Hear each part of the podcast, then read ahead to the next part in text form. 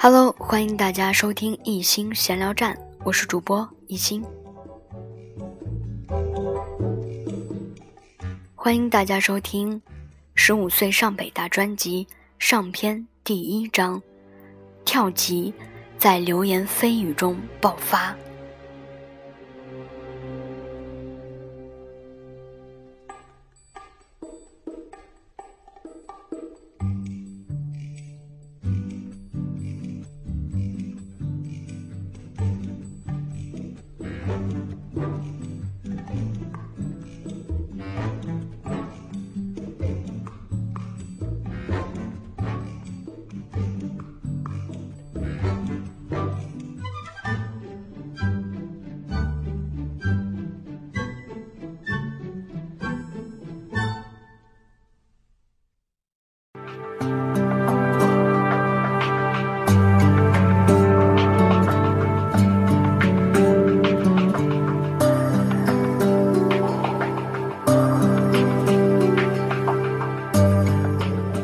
过持续的改变，到了小学五年级，我顺理成章地取得了全年级全科学习第一名。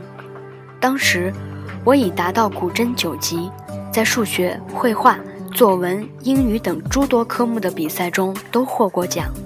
在班上，我还担任了五科的课代表，并得到了“白帮老大”的称号。白帮老大区别于黑帮老大。后者是一位学习差、破坏力强的同学的绰号，而我则代表了一种强大的正面的力量。客观地说，在某些课上，我了解的知识早已超出了我们的学习范畴。我时常发表有力的见解，令同学们赞叹。当老师提问时，我总是站起来抢先回答问题。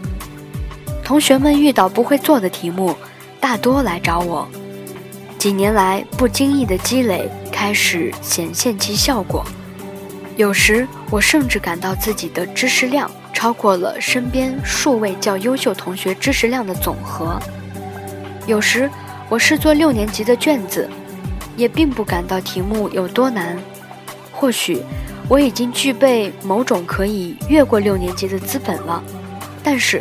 此时的我并没有产生丝毫要跳级的念头。不过，就在这个时候，几位较优秀的同学开始看不惯我了。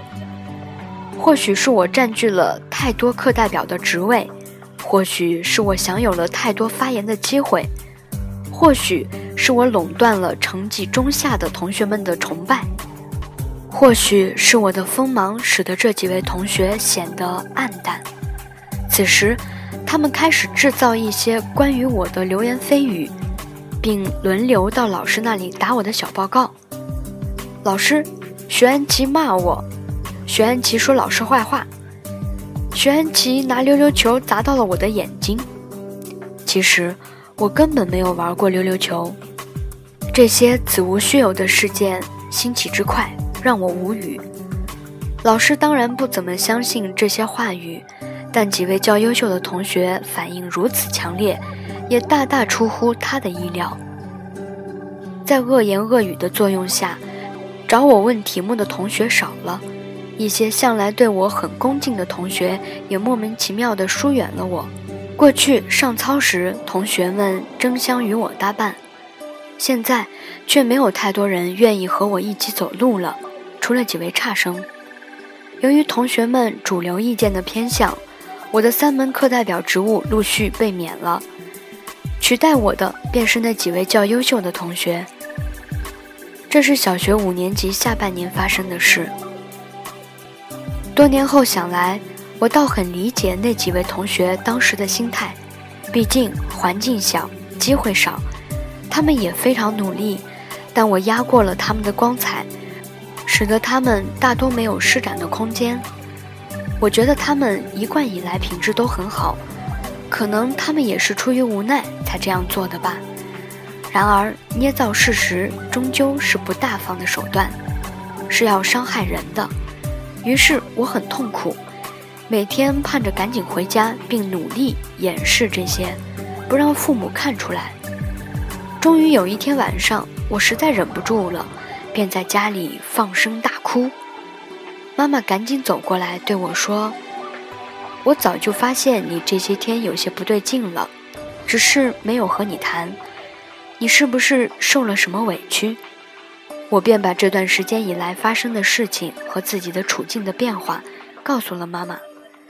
妈妈感到很吃惊，她小心地问我：“是不是你做错了什么？”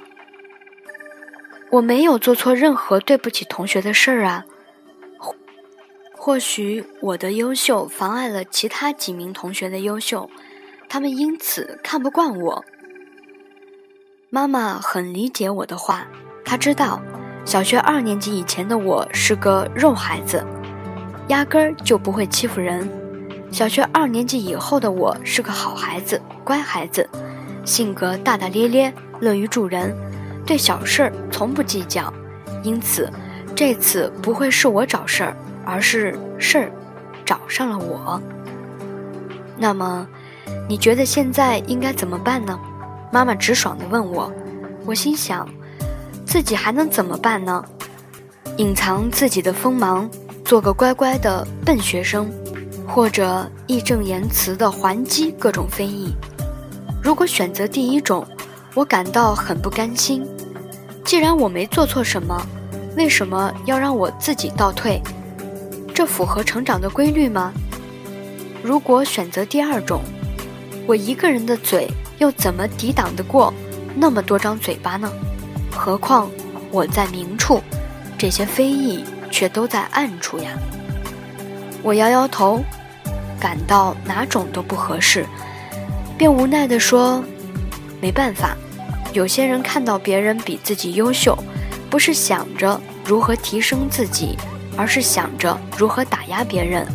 这样的环境容不下我。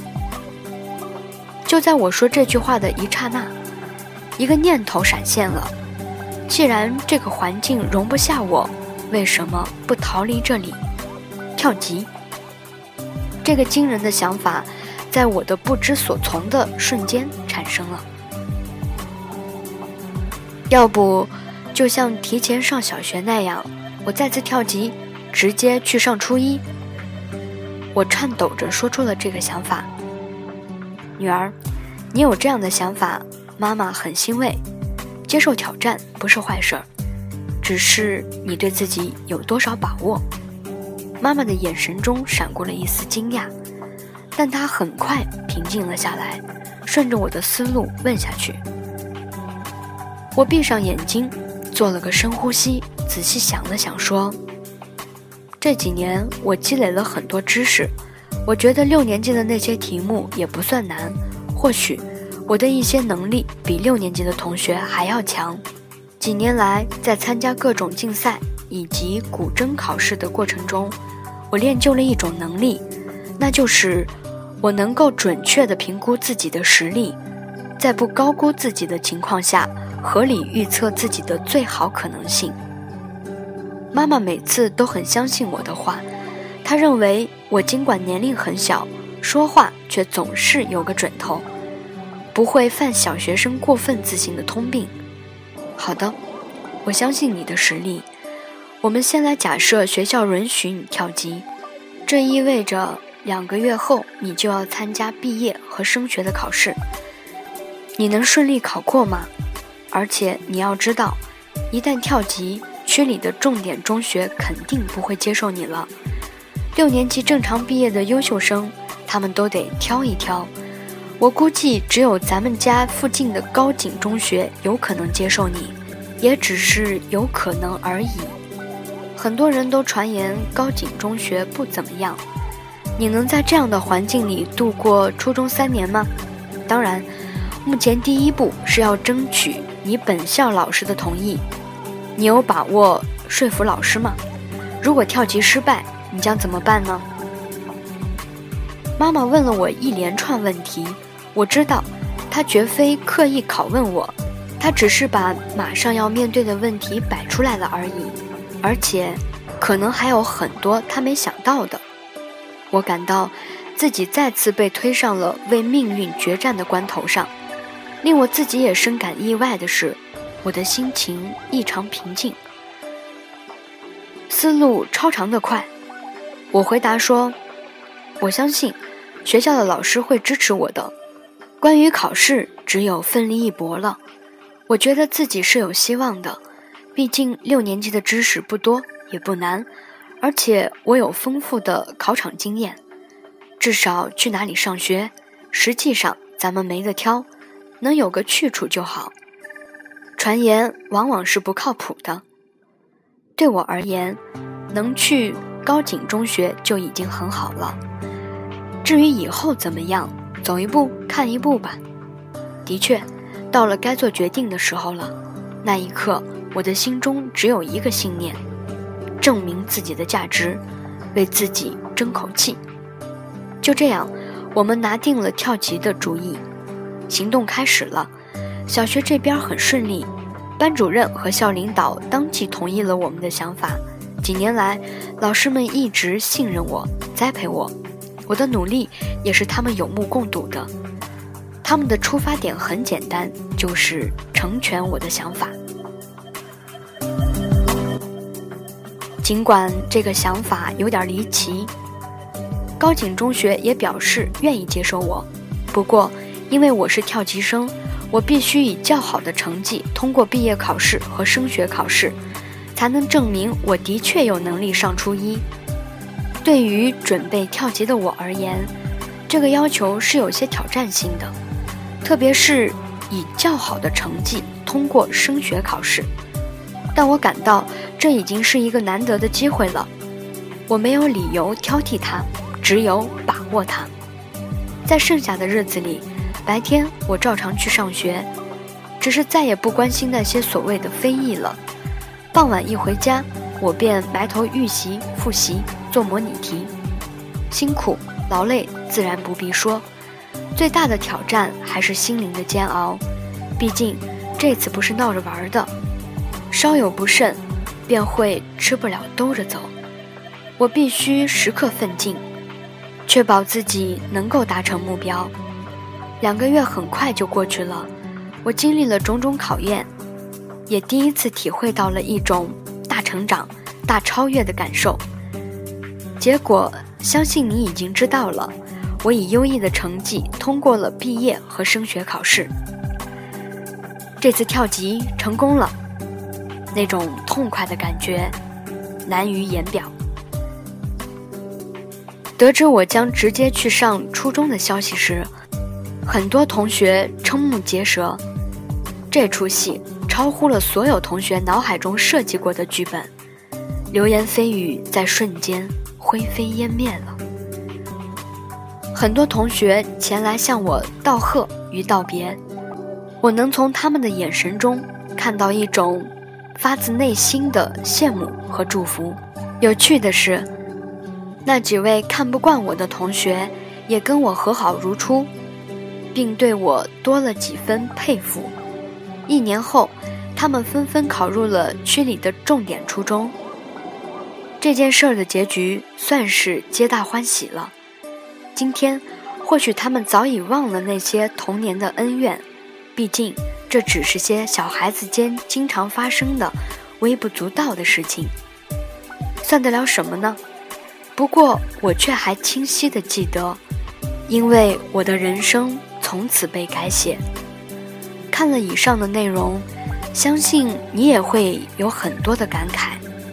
回顾这次跳级，首先我感到自己几年来通过读书、参加各科竞赛、登台演奏古筝和开拓视野所积累的知识、能力和心理素质太管用了。如果没有这日复一日的积累，仅凭一个想法就跳级。那简直是天方夜谭，痴人说梦。所以，一个人所有的付出和努力都不会白费。时机成熟的时候，他们自然会发挥作用。